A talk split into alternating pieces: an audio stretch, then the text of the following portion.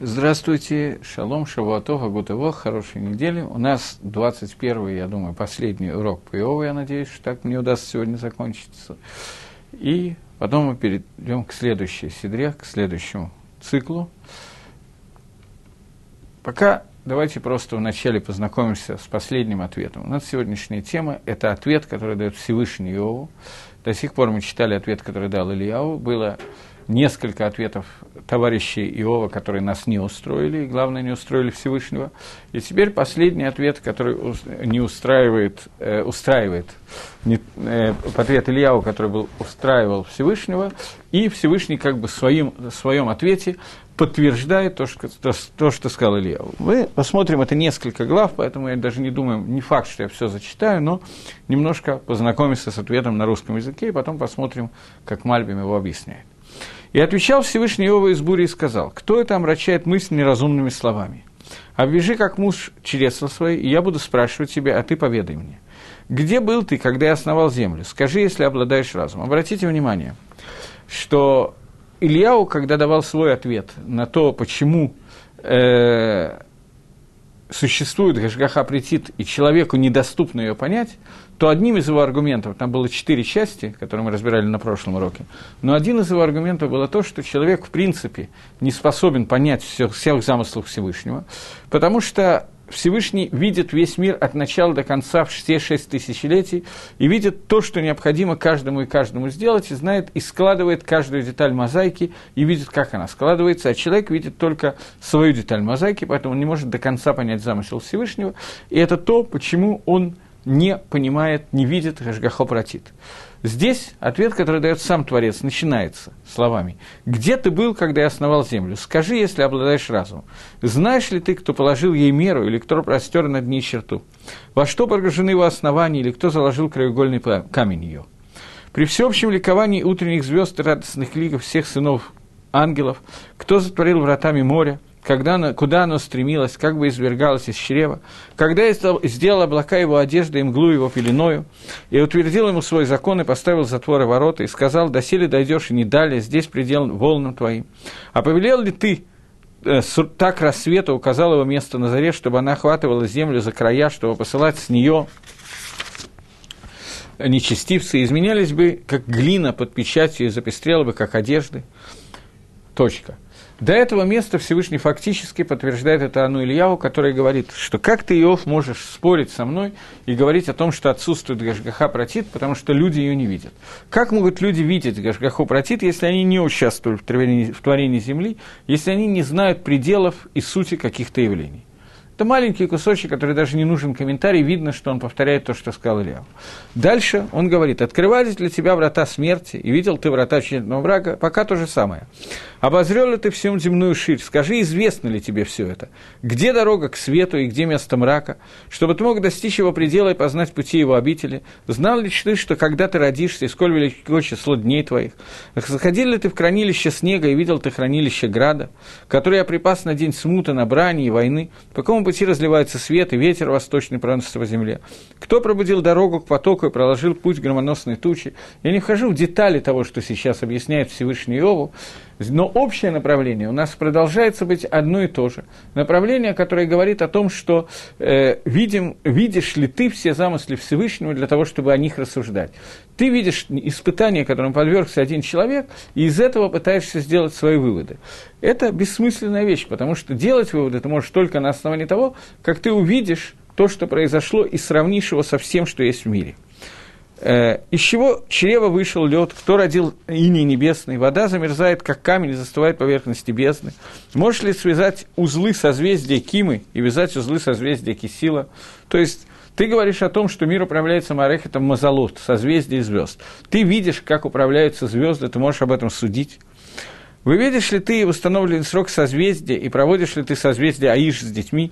Знаешь ли уставы неба, можешь ли установить их господство на земле? Здесь он говорит о том, что так как ты объяснял Иов, что все подвластно, подвластно Маарехету Мазалот, все подвластно созвездиям, знаешь ли ты, что такое созвездие, для того, чтобы ты мог такое утверждать? Знаешь ли ты устава неба и можешь ли установить их господство на земле? Возвысишь ли к обласу глаз твой, чтобы обилие вот покрыло тебя? Пошлешь ли молнии, и пойдут они и скажут тебе, вот мы. Кто вложил внутрь человека мудрости, кто дал ему разум? Кто своей мудрости подсчитает облака, и кто проливает мехи небесные? Когда земля превращается в слиток и сливаются комья. Ты ли ловишь для львицы добычу, утоляешь алчность ал, алочность львят? Когда они корчатся от голода в берлогах или сидят, притаившись в засаде? Кто готовит ворону его корм, когда птенцы его бросят бесчестие, обращаясь к Всевышнему пьют? Знаешь ли ты, когда наступает время э, окота у горных коз?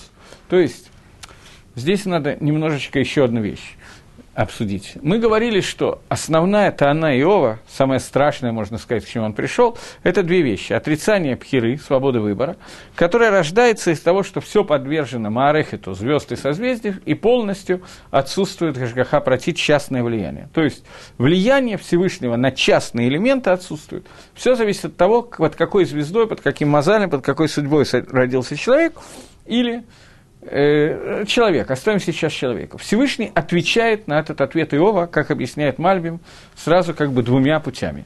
Начнем первый, как объясняет это Мальбим. Он говорит, что после всего векоха, который был, после всего спора, который был, и когда Ильяу доказывал по отношению с, со сворот, с мозгов... ну как, с логикой человеческого восприятия и так далее, то после всего этого раскрывается Иова Всевышний и дает ему два ответа на вопрос, который он дает. Мальбим делит все эти четыре главы, три главы, которые отвечает Всевышний Иова, он говорит, что здесь есть всего две мысли, которые прослеживаются несколько раз. Первая мысль, что Ашем, он является мажгехом, влияет на все детали, которые есть у человека, до тех пор, что он склоняет свои уши для того, чтобы слушать все, что говорит человек, в том числе Иов – и он приходит доказать ему и научить его знанию, что то, что я тебе отвечаю, это свидетельствует о самом большом проявлении Ашгаха против частного влияния, о том, что все шаги, которые сделал человек, и они идут от Всевышнего, и тем самым он как бы отказывается от мнения Иова о том, что человек не влияет на детали существования этого мира. Мальбим пишет, что самое начало ответа, который говорит Всевышний Иову, который заключается, одну секундочку, словами. «И ответил Всевышний Иову из Саара, из бури, и сказал, буря – это та буря, которая пришла, пришла для того, чтобы разрушить дом Иова и убить всех его детей. Из этой же бури пришел ответ, говорит Мальбим, и сказал, «Мизе махших эцабе милин блида». Кто тот, который, закрывая, затмевает – Ицу, совет Всевышнего, который дается словами без какого-либо дата, без какого-то понимания. Говорит Мальбин, что я уже объяснил вам в стихе, в предисловии к этому, о том, что сам факт того, что Всевышний раскрывается Иову, этим самым он доказывает то, что со всей силой возможных доказательств, то, что существует Гашгаха, то есть частное явление, то, что существует награда духовная в этом мире. Как сказано – и Гашем отвечает ему из той сары, что в этой сары он привел его к наказанию, этой же сарой он дает ему ответ и награду. Таким образом, э, первая часть ответа, который дается здесь, это ответ, который показывает Иову, что я не просто слежу за тем, что существует мир, я слежу за этим настолько сильно, что я раскрываю все детали, которые есть в мире, и слежу даже за теми претензиями, которые ты говоришь. И все слова, которые ты сказал, на все эти слова я тебе даю ответ, не может быть больше влияния на мир в деталях, чем то, что происходит сейчас. Но кроме этого, Всевышний на этом альбоме не, опирает особо в предисловии, об этом несколько слов сказано внутри уже текста, когда Всевышний говорит о том, что я слежу даже за такими деталями, которые ты не в состоянии воспринять, как, как э, минимальное время, когда оплодотворяются и рождаются козы, и время, когда слипаются камни и так далее, и так далее. То есть любая вещь, которая связана с неодушевленным миром или одушевленным миром, но не человеческим, это тоже подвержено Гашгаха против частному влиянию, вниманию. И это ответ, который он дает Иову. И говорит, что ты не можешь увидеть это, поскольку то, что тебе кажется, что подвержено влиянию звезд, на самом деле в это тоже вливается Ашгаха Протит. Почему ты, Иов, не можешь этого увидеть? Потому что ты не можешь рассчитать действия звезд и созвездий, поскольку ты, человек это в принципе не в состоянии сделать до конца. Поэтому то, что ему кажется, что произошло как судьба, на самом деле очень часто и есть частное влияние Всевышнего. И он говорит это несколькими посуким. Можешь ли ты связать узлы созвездия Кимы и вязать узлы созвездия Кисила – Выведешь ли в установленный срок созвездие Мазарот и проводишь ли ты созвездие Аиш с детьми? То есть, то, что сами созвездия, их действия наступают в определенный срок, это тоже не только законы природы, но и частное влияние со стороны Всевышнего. Это первая глава, первая на куда. И здесь он обращается к Иову, во-первых, с тем, что он отвечает ему, что все, что сделано, э, я отвечаю тебе на вопрос, тем самым раскрываю свою Жгаху Протит. И второе, показываю, что моя Жгаха Протит, мое частное влияние, работает не только на тебя, но и работает на, не только на людей, но даже на самые мелкие вещи, как кто готовит ворону его корм, когда птенцы его бродят без пищи, обращаясь к Всевышнему, и они вопиют. То есть даже на птиц, на животных тоже есть Гашгаха Протит. Это Первая часть ответа. Вторая часть, вторая глава этого ответа говорит, «Знаешь ли ты, когда наступает время окота у горных хоз, печешься ты о рождающих сланий? Можешь ли подсчитать месяца их беременности, носить время их отела? Когда они приводят детеныш свой, выталкивают детеныш своих на свет Божий. Чада это крепнут, вырастают и так далее, и так далее. То есть это 39 глава, я даже не знаю, стоит ли ее всю зачитывать, просто по недостатку времени, она вся рассказывает исключительно о том, что Всевышний, Гашгаха против Всевышнего, она идет не только на человека, но на любой элемент существования в этом мире. Дерегагав просто заодно, поскольку мы находимся в преддверии Пейсаха сейчас, около самого Пейсаха, то не знаю, займет это очень много времени, но давайте я скажу все-таки несколько слов. Есть Магараль, который связывает 10 казней, я просто год назад говорил об этом перед самым Пейсахом. Есть Магараль, который связывает 10 казней, которые были в Египте, с 10 речениями, которые сотворен мир.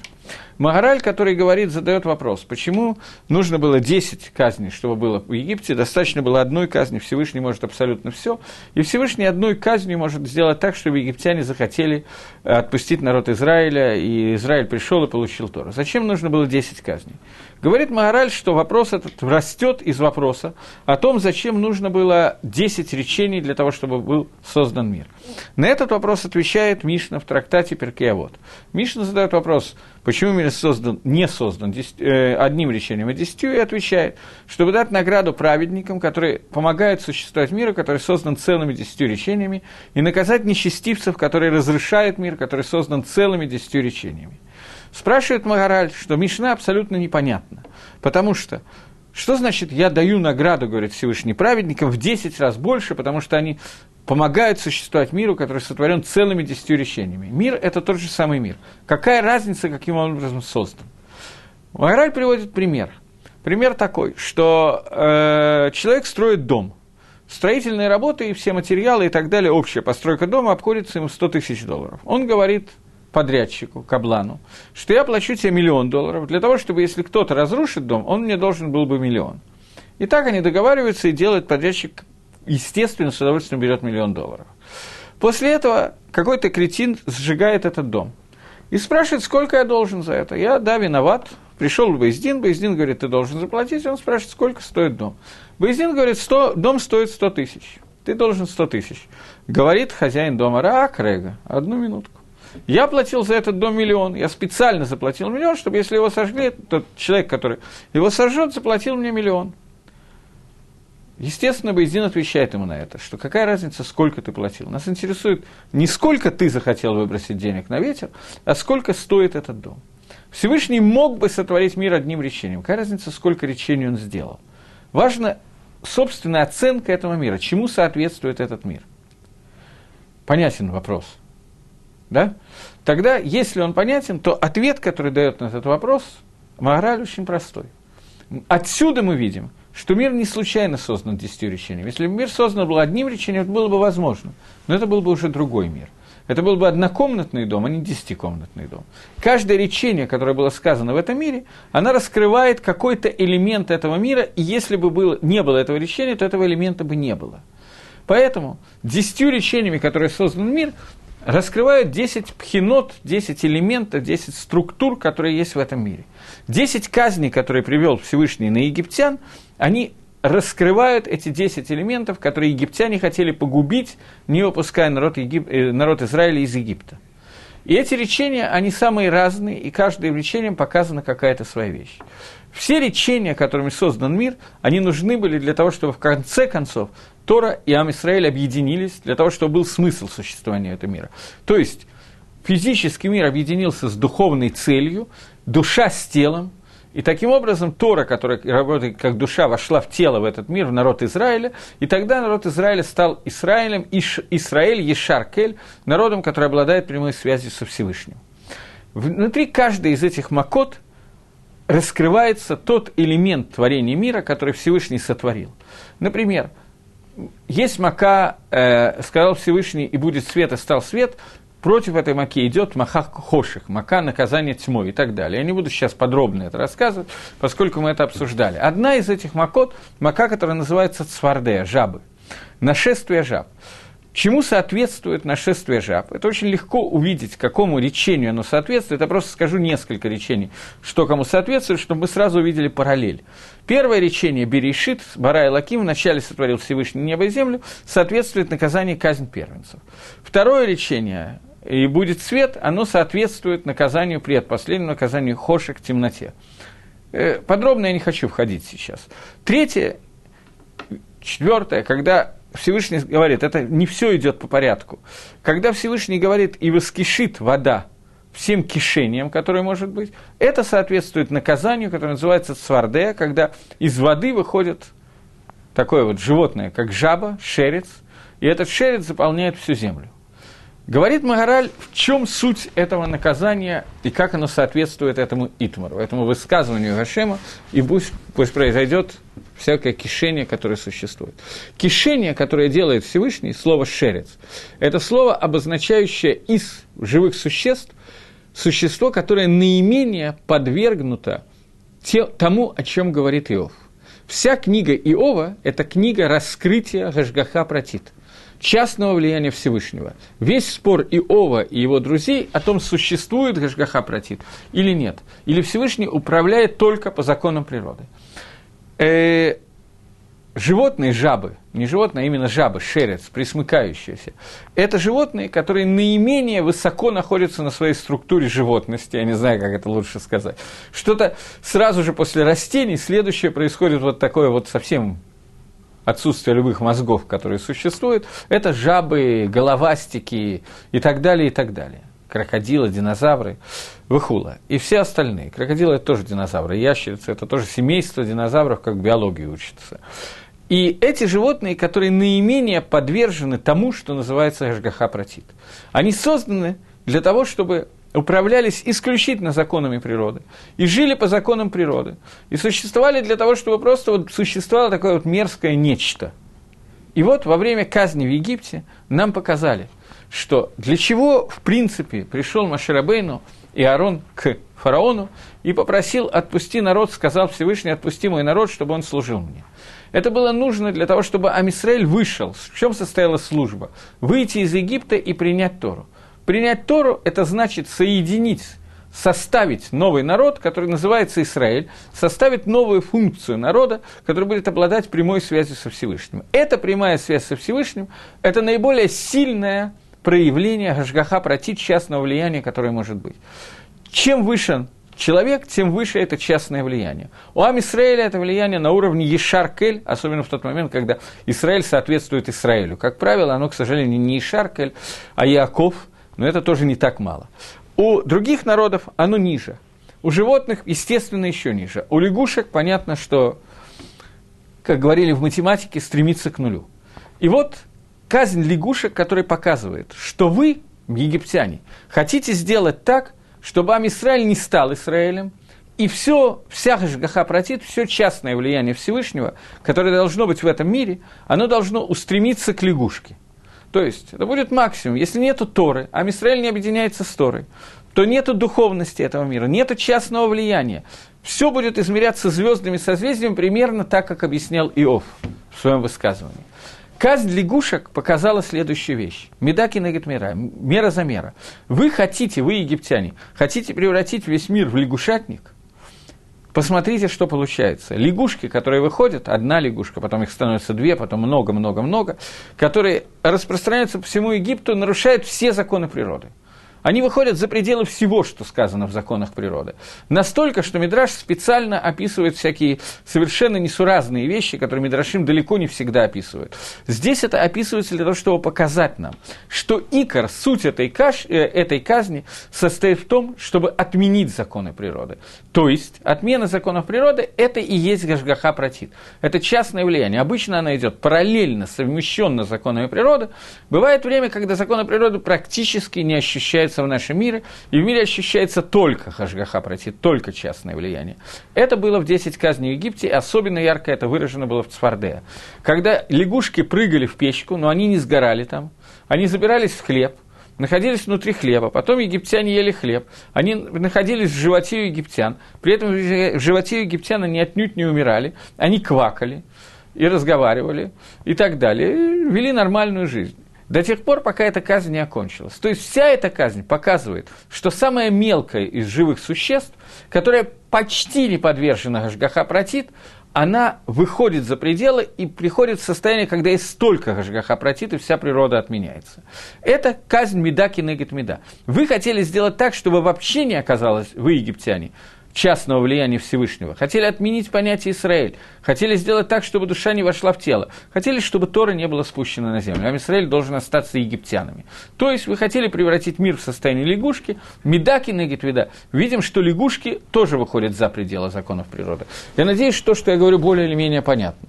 Более или менее. Теперь, 39 глава книги Иова говорит, что ты, Иов, должен увидеть, что несмотря на то, что лягушки и прочие подобные твари, они практически лишены Гашгаха Протит, во всяком случае, не на том уровне, на котором находится Исроэль Гашгаха Протит, не на том уровне, понятно, что не на том уровне, на котором ты, Иов, находишься по понятию Гашгаха Протит. Тем не менее, посмотри на то, что происходит – кто выпускает дикого осла на свободу? Кто расторг узы ангара? Которого назначили о пустыне домом и видел солончаки.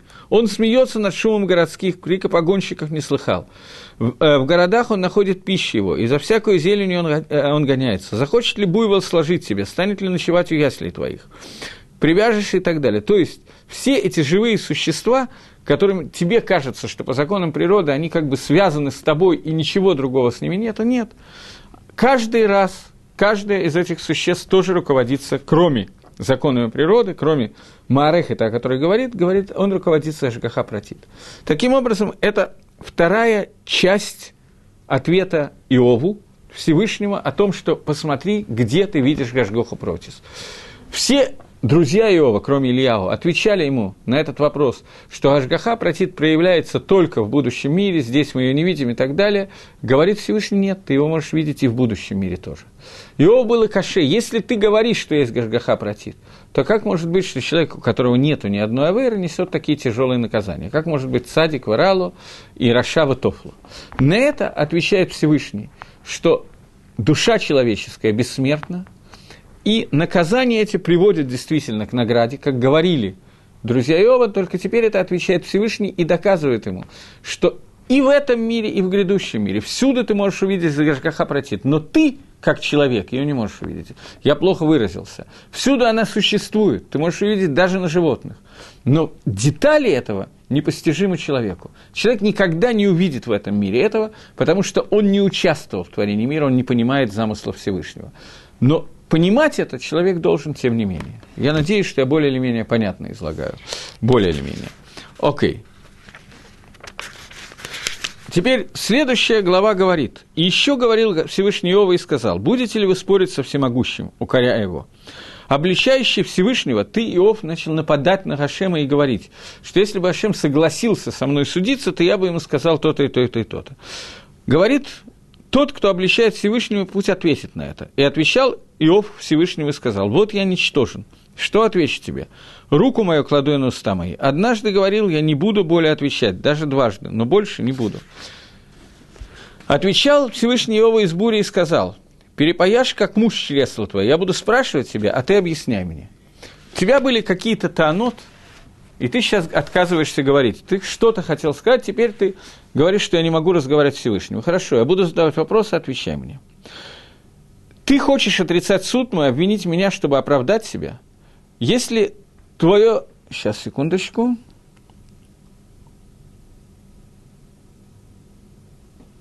Если твоя сила подобна Всевышнему, то ты можешь возгремить голосом, как он, то укрась себя славой величием, и блеск великолепия оденься.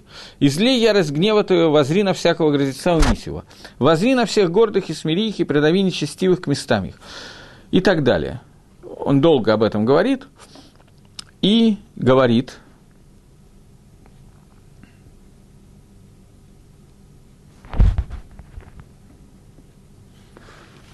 Сейчас.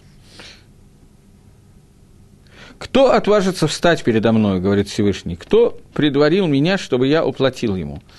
Под всем небом мое это. Не умолчу я о членах, о действия мощи и красивой соразмерности. Кропли откроет край одежды его. Кто подойдет к нему? Врата лица его, кто отворит крубиз его, его ужас. Величавы щиты чешуи его скреплены печатью плотно. Один к другому приближены, и ветру не просочится между ними. От его чоха блистает свет и так далее.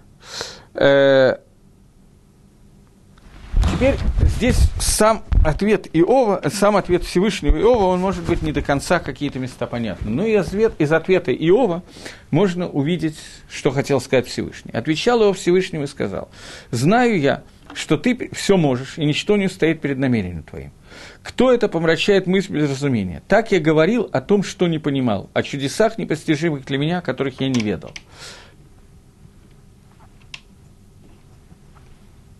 Послушай же, я буду говорить и буду спрашивать тебя.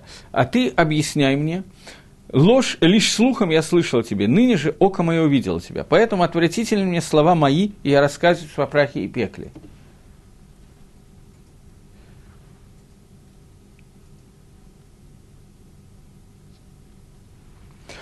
Эти вопросы, которые были с прошлого раза, по-моему, я их... То, дальше. Э, после того, как сказал Господь слова эти Овы, и то есть, в этом месте, которое я только что зачитал, Иов חוזר בתשובה. Иов делает תשובה и говорит, что ты Всевышний убедил меня в тех двух вещах, с которыми я спорил. Первый спор о השגחה פרטית, сам факт, что ты ответил на все, что я говорил, показывает, что ты слушаешь человека и судишь человека, считаешься с его желаниями, с его словами и так далее. Это первый ответ на השגחה פרטית. Иов соглашается, что это полностью доказано. Второе, что то, что человек его не может увидеть, Гашгаху протит, как сказал Ильягу, он тоже принял это, что человек находится, не знает мудрости Всевышнего, и об этом Всевышний ему много раз повторил то же самое, что сказал Ильяу, что мы обсуждали в прошлый раз, и Иов согласен с тем, что я говорил неверно и так далее. Последние из танут, которые были, последние из того, что он сказал, а именно о том, что как может быть в мире цадик варалу и рашава тофлу нечестивец, которому плохо, э, хорошо, и цадик, которому плохо. На это сказал Всевышний, что человеческая душа, она является, ее источник является от Всевышнего, и она бессмертна.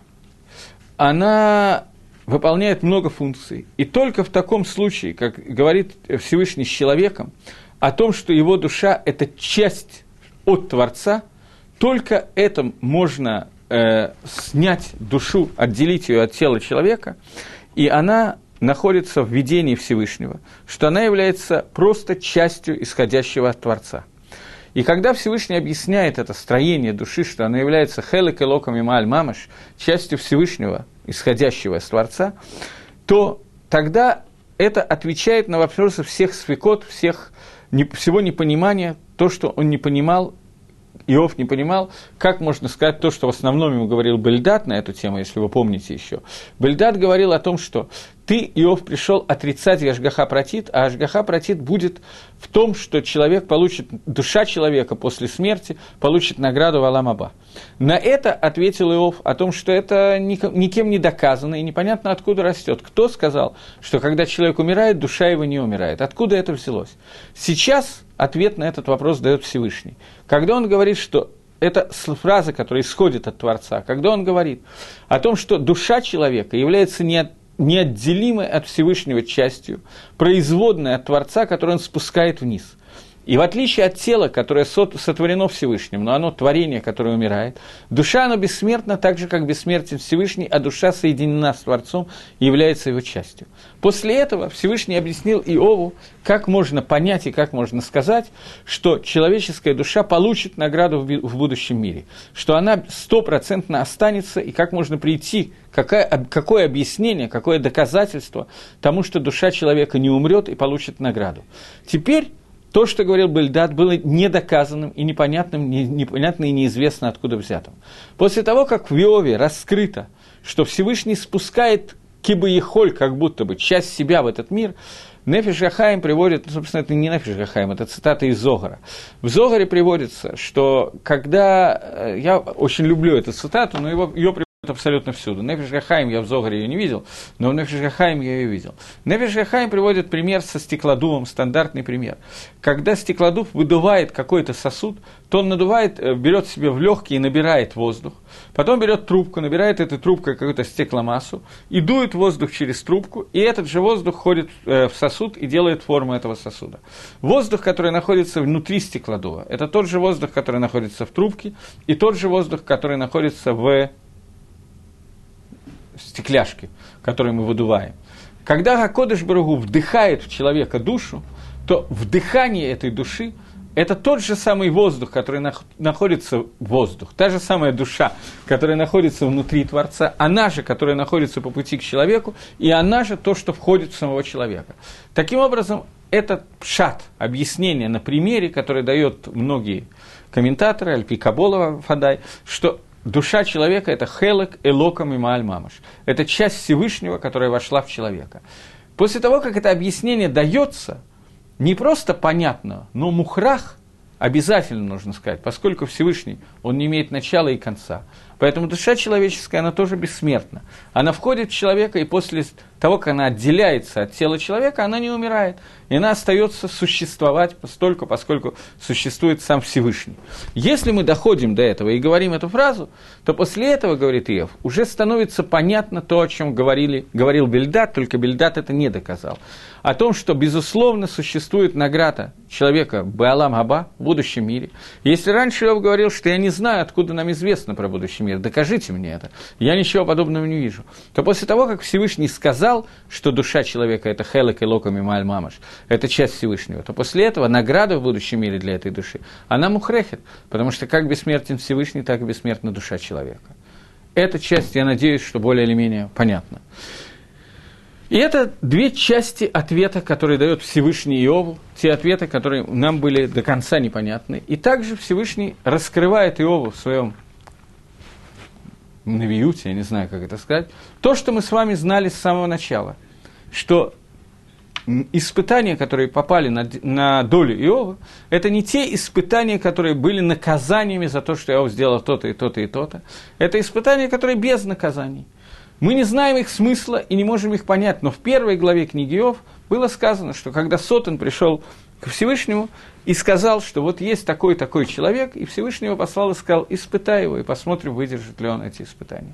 То есть здесь показан Таам в этой книге – в первой главе еще, это нам с вами сказано, Иов этого не знал, но мы с вами знали, а Всевышний раскрыл это только сейчас. Что бывает испытание, которое выглядит как наказание, любое испытание выглядит как наказание, без причины это испытание. То есть причина, которая не может быть понятна человеку ни при каком условии. Э, это невозможно, оно понятно одному Творцу. И это возможно, и это то, что должен был понять Иов, и то, что он понимает сейчас. Поэтому, после того, как он это понял, он раскрывает. Я еще раз говорю, то, что мы говорим сейчас, мы говорим только по Мальбиму. Существуют другие возможности это объяснить. Еще есть две возможности, которые идут по Рамбаму и Рамбану, которые я хотел бы объяснить. Я не знаю, сегодня или, возможно, в следующий раз, но, может быть, даже часть из этого мы скажем сегодня. Так вот, Отвечал его Всевышнему и сказал, «Знаю я, что ты все можешь, и ничто не стоит перед намерением твоим. Кто помрачает мысль без разумения? То, что я говорил о том, чего не понимал, о чудесах непостижимых для меня, которых я не ведал. Послушаешь, я буду говорить и спрашивать тебя, а ты объясняй мне. Лишь слухом я слышал о тебе, ныне же око мое увидело тебя. Это фраза, которая является для Рамбама, и Рамбана, собственно, для Рамбама в основном, это является одна из ключевых фраз. Если можете, те, кто будут слушать следующий урок, где, или в этом же уроке, где мы будем объяснить, объяснять, обратите внимание на эту фразу. Раньше я только слухом слышал о тебе, ныне же око мое увидело тебе. Для Рамбова это очень важная фраза, для Мальбима тоже. Но Мальбим объясняет иначе. Мальбим говорит, что то, что я знал до сих пор, я знал только понаслышке. Лоия шмияк дала мирая, они будут услышаны больше, чем увиденное. Раньше я получил по традиции твое э, понимание того, как Гашим управляет миром, теперь ты мне показал некие вещи, банавиют, которые убирают все свекот и все сомнения, которые могут быть.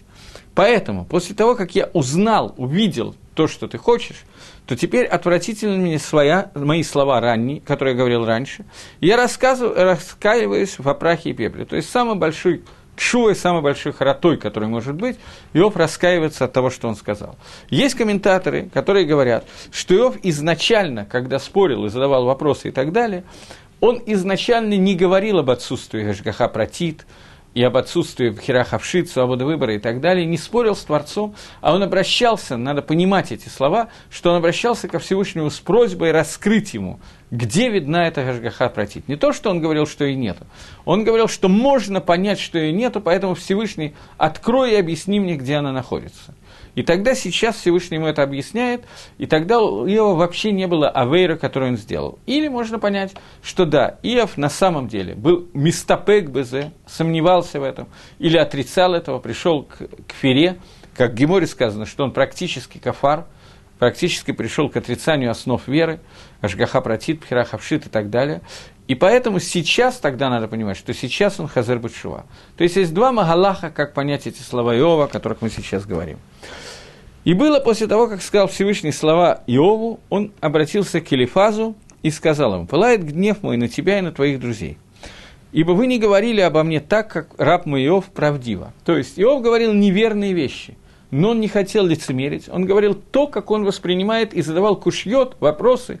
Пойдем сейчас по этому комментарию, он более понятен и более красивый он задавал вопросы для того, чтобы постичь Всевышнего. И он задавал кушьет, он говорил, что не видно Гашгахи Протит, видно только Маарехет, Мазалот, видно только, как Всевышний через звезды и созвездия управляет миром. Как это может быть? Объясни, открой мне Всевышний. Вы же говорили, что все видно и понятно и так далее, не пытаясь найти Творца. За это Всевышний пылает его гнев на Элифаза и компанию. Поэтому возьмите себе семь тельцов и семь овнов – «Пойдите к рабу моему Иову и принесите на всесожжение за себя, а Иов помолится за вас, ибо только его молитву я приму, чтобы не вести себя с вами жестоко за то, что вы не говорили обо мне так правдиво, как раб мой Иов». То есть, несмотря на то, что Элифас и компани пришли для того, чтобы утешать Иова и Ткавну сделать мицу, и хотели действительно раскрыть какие-то вещи. Тем не менее, в тот момент, когда они говорили свои слова о Гашгахе Протит и Абхирахавшит, и отвечали на вопрос Садик, э, которому плохо, и Раша, которому хорошо, то в этот момент они говорили вещи, которые не просто были неискренни, которые они сами не ощущали. Эхад БП, Эхад БЛФ. Одно в сердце и одно в устах. Поэтому для того, чтобы вы сейчас могли Лахзор Бетшива, вам нужно, во-первых, жертвоприношение – Жертвоприношение происходит от понятия корбан, ликарев, приближение ко Всевышнему, приближение, во-вторых, филат садика, молитва праведника, то есть Иова. И пошли Лифас, и Белдат, и Цафар, и сделали то, как сказал им Всевышний, и принял Всевышний лицо э, и молитву Иова, и извратил Всевышний прежний Иова, когда он помолился за друзей своих, и умножил все, что было Иова вдвое. То есть у него стало вдвое больше детей, вдвое больше богатства, и он выздоровел. Это Пшада Пашут.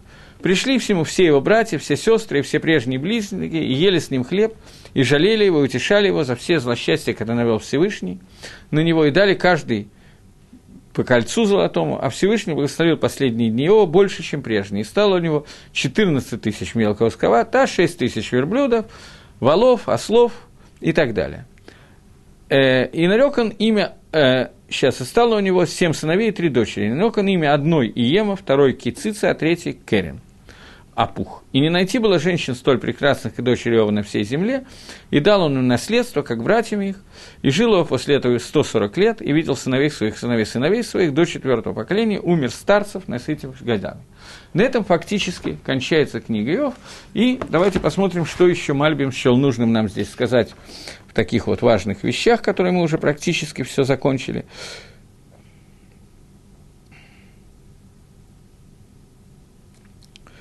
Мальбим говорит, что после того, как Всевышний объяснил Иову о том, что душа человеческая, она бессмертна, потому что она является частицей Творца, после этого она ему показал, как эта душа распрощается с телом, во время видения, во время вот этого, то, о чем мы говорили, это было пророчество, которое было Иова, в этот момент было показано, как душа человека покидает его тело и прилепляется обратно ко Всевышнему.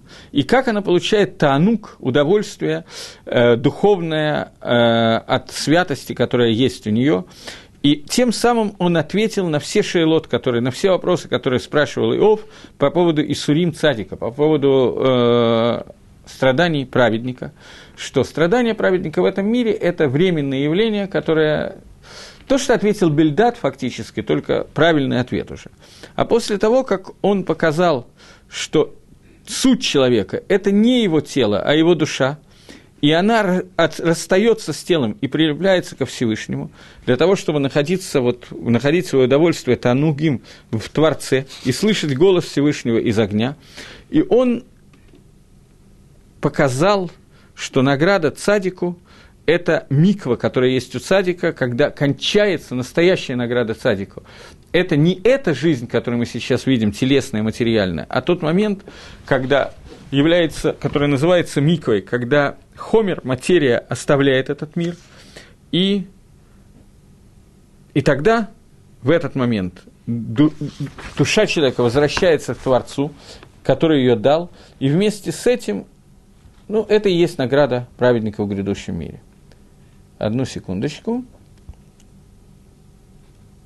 И Всевышний сообщил Иову, как происходит Гашгаха протит, как происходит частное влияние э, над всеми действиями, которые делает человек, как э, с любым созданием – так э, на все создания вместе, любым в отдельности, все создания вместе. Что Всевышний следит за всеми деталями, которые происходят в этом мире, давая им пищу и следя за тем, чтобы существовал этот вид, и в то время как существуют многие животные, которые едят мелких животных, тем не менее мелкие продолжают существовать, и крупные продолжают быть сытыми, и это общее влияние, которое существует в этом мире, и даже не только сильные животные, которые едят слабых, но даже слабые животные продолжают существовать, и в этом есть Гашгаха протит. Э, и Всевышний приготовил эту Гашгаху, это влияние для того, чтобы мог, могли слабые виды существовать. Э, и все это было показано Иову, мы это уже прочитали фактически, обсудили даже, но тем не менее.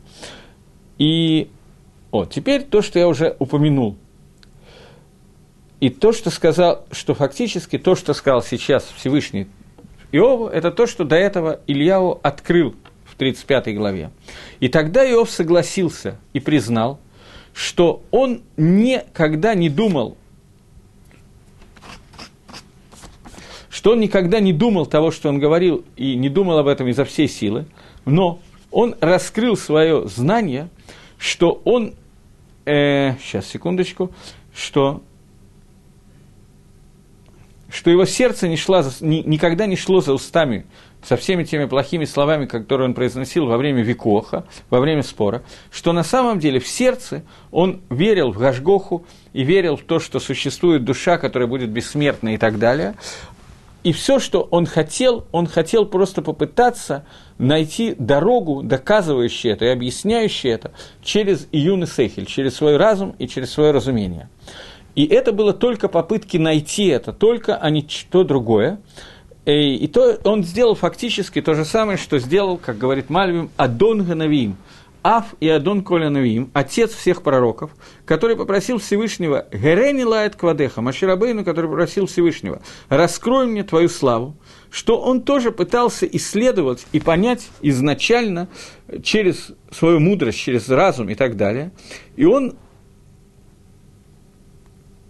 и он фактически, Маширабейну, занимался книгой Иова, что все хакерот, которые, все исследования, которые сказаны в книге Иова, все эти исследования принадлежат Маширабейну, он тоже хотел понять то же самое, что описано в книге Иова, и пришел к тому, что невозможно это понять головой, и тогда он попросил, чтобы Всевышний раскрыл это ему – и Всевышний сказал, что этого невозможно сделать, и это то, что он сказал Всевышний, э, Всевышний сказал Иову.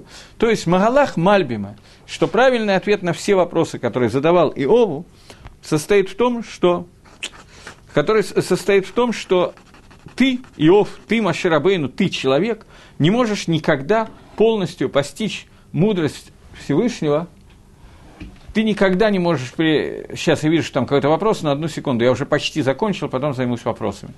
Ты Всевышний, ты человек, никогда не можешь понять мудрость Творца, потому что мудрость Творца, она не заключена в том, что может увидеть человек в своем знании, а она заключена в всем, во всем мире, и это можно увидеть только в мудрости всего творения, всего мира, и не в одном поколении, а всех поколениях. И это ответ, который получил Маше очень коротко, и это длинный ответ, который Альпи Мальбим в соответствии с Мальбимом дает книга Иова. Таким образом, по Мальбиму мы фактически разобрали всю книгу. Теперь я хочу пройти ее по Рамбаму и Рамбану, но пришел какой-то вопрос, я не очень вижу. Вы просили передать вопрос с прошлого урока на этот, так они по теме относятся к этому уроку. Пожалуйста, не забудьте на них ответить. Теперь я готов увидеть вопросы. Первое. Что было источником знаний Иова, не еврея по национальности? В начале Вспомним Гемора Бабабасра, который говорил на первом занятии по книге Иова. Гемора говорит о том, что есть несколько мнений по поводу того, когда жил Иов, и более того, жил он вообще или не был. И есть мнение в Геморе, что Иова никогда не было, и это только притча, которая фактически была раскрыта Машерабейну, и Машерабейну раскрыл ее нам для того, чтобы объяснить те вопросы, которые возникают, и объяснить то, что ему было тяжело, и он не смог раскрыть разумом, и а раскрыты через Навиют, через пророчество, раскрыты Иову, Маширабейну, нам с вами пришло, пришло это пророчество, что мы никогда не узнаем всех деталей, почему Всевышний так или сяк управляет миром, но кроме Маарехета Мазалот, есть Маарехет управления, которое называется ЖКХ против частное влияние, и источником знаний Иова оказалось в результате, евреем был или не евреем, не имеет значения, пророчество. Потому что концовка того, что произошло в этом, это и сказал Всевышний Иову в Сааре через бурю. То есть Иова было открыто это через пророчество. Будь то на самом деле произошло, Кроме того, есть Махлокис, Иов это еврей или не еврей. Если он был, то был Махлокис, был он евреем или не евреем. Но это не имеет принципиального значения, потому что понятие шкахи протит относится и к еврею, и к нееврею. Может быть, кому-то больше, кому-то меньше, это сейчас не так принципиально. Но если оно относится к лягушкам, то понятно, что ко всем людям оно относится тоже. И даже нам с вами придется мириться с тем, что Всевышний влияет, и радоваться этому, я бы сказал, что Всевышний каждую секунду влияет на нас в соответствии с нашими поступками. И это то, что должно было открыто быть Иову через пророчество. То есть, несмотря на то, что он был не евреем или евреем не имеет значения, без пророчества это вещь, которую понять было нельзя. Ильягу сказал ему, и сказал ему, что несмотря на то, что разумом я меньше, чем э, все трое других утешителей Иова, я должен сказать, потому что это то, что открыто мне Всевышним. Он тоже получил это фактически знание через Навиют. Это по Магалаху Мальбиму, Рамбама. И Рамбана будет немножко другое, но я вижу, что мне придется на это уделить, скорее всего, еще один урок. Еще один вопрос, который получился. Спрашивает Ян. Торы у него не было. Откуда знание черпал Иов? Дальше. Это весь вопрос не оказался утомлен греческой философией утешителя. В чем разница между четырьмя позициями персонажей? Мне показалось, что мы это более или менее уже ответили на этот вопрос, но давайте я попробую сейчас каким-то образом лисакем, каким-то образом сказать, в чем разница между четырьмя позициями персонажей. Это не так просто, как вам кажется. Э-э- одну секундочку.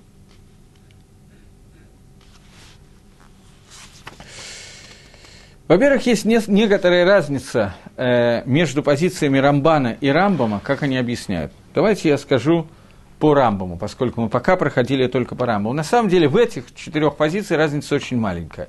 Разница основная появляется в ответе Илигу, который отвечает, который, как я вам в прошлый урок сказал, мы с вами более или менее разобрали его на уровне Мальбима, более или менее понятно, как Мальбим сказал. Но Мальбим здесь хуже объясняет эту позицию, позицию Всевышнего Илигу, он объясняет хуже, чем объясняет Рам, Рамбам и Рамбан, поэтому мы займемся сейчас этим объяснением. Но вначале, поскольку возник вопрос, давайте не сакем в этом плане между Рамбомом и Мальбимом нету никакого вопроса, нету никакого махлокиса. Первые четыре позиции, которые существуют, позиции трех друзей Иова и позицию э, Иова, самого Иова. Первое мнение говорит, то есть Рамба приводит, что есть пять точек зрения на то, что произошло в книге Иова. Первая точка зрения это приводит Рамбам, это дат апикойрос, это дат человека, который отрицает Тору, и в начале книги оно соответствует книге э, Дат Иову, который отрицает Пхиру, свободу выбора, и отрицает э, Гашгаха Пратит, частное влияние Всевышнего.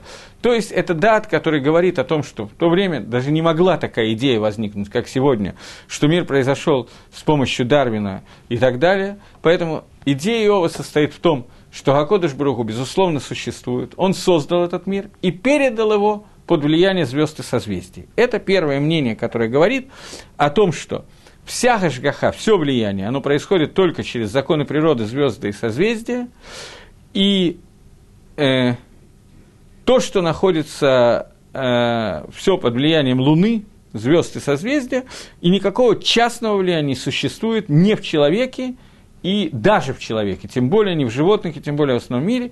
И так считал Иов – после того, как к нему пришли эти Исури. Это первое мнение, так Рамбам объясняет то, что произошло с Иовом, и фактически в Мальбиме это написано стопроцентно то же самое. Только в конце Мальбим добавляет, что на самом деле это не было мнение Иова, а Иов это в качестве исследования пытался понять, почему так нельзя сказать. В чем здесь ошибка, в чем заблуждение, найдите мне объяснение. Это то, что он требовал, а не то, что он так считал. Что, несмотря на то, что он это говорил, в сердце он считал постоянно иначе. Во всяком случае, так дат товарища Мальбима, Зихрона Левроха. Второе мнение, которое у нас есть, это мнение, если я не ошибаюсь, э, секундочку, это мнение арабских философов, и оно у нас высказано от мнения, от имени Бельдада, мнение, которое относится философ по имени Матлаза, Мат, Матзалы ее высказывает, и Рамбам приводит в Марену Хим, что это соответствует мнению Бельдада, который говорит о том, что существует Гашгоха Протис, и она существует во всем. Существует не только в человеке, но даже в Балайхаим. Э, но не существует в растениях. Большая часть мудрецов Торы от, отрицает это, ну, неважно, сейчас не будем входить. Э, то есть существует Гашгаха Протит не только в человеке, но и в животных. И также и животные, и люди получат награду за все, что они делают. И это гмультов, хорошая награда, которая будет. Зло, которое находится у праведника, оно для того, чтобы человек получил большую награду в будущем мире. И это Гашкофа, которая относится э, это, ашко, это, это Гашгаха Протит, который есть для, наказания, для награды в будущем мире. И это Бельдат, который фактически говорит, что в этом мире Гашгаха, не видна, и она вся остается на будущий мир в качестве награды и наказания. Э, Рамбан и Рамбам учат немножко иначе. Окей. Третья точка зрения, которая существует, это точка зрения, которая приписывается э, человеку по имени Ашария. Сейчас, секундочку. Одну секундочку.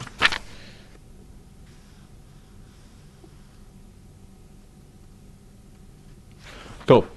Он говорит, что, то есть в данном случае этот Сафар, этот человек по имени Сафар, он говорит, что то, что случилось, все, что происходит в мире, оно происходит по желанию Всевышнего.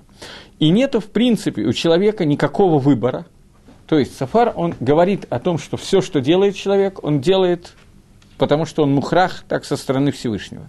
И когда человек делает какие-то мицвод и так далее, то это, в принципе, э, не,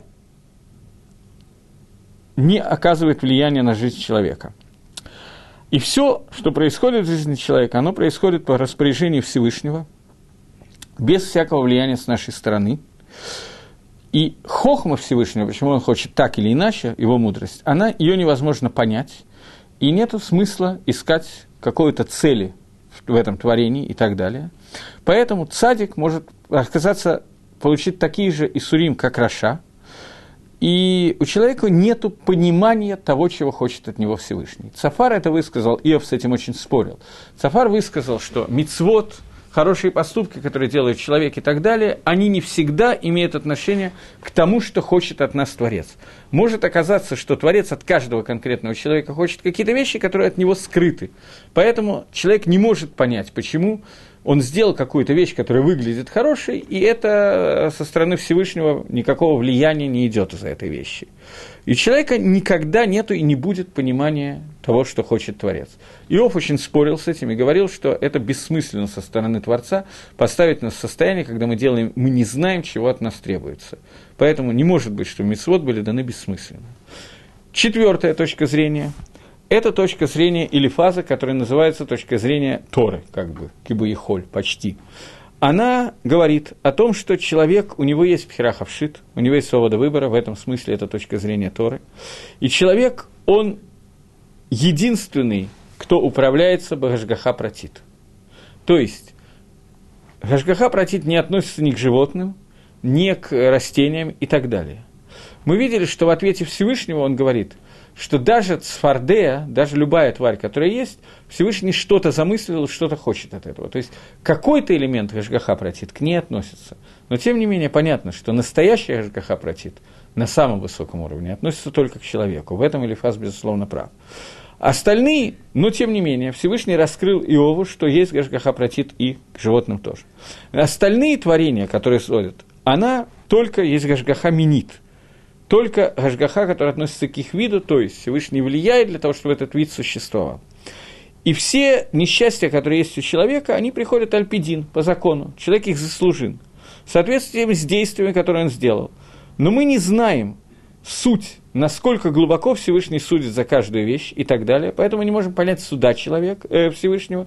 Но мы точно знаем, что мы заслужили это. Но мы верим в то, что это исходит от Всевышнего, и нету никакого недостатка в этом суде.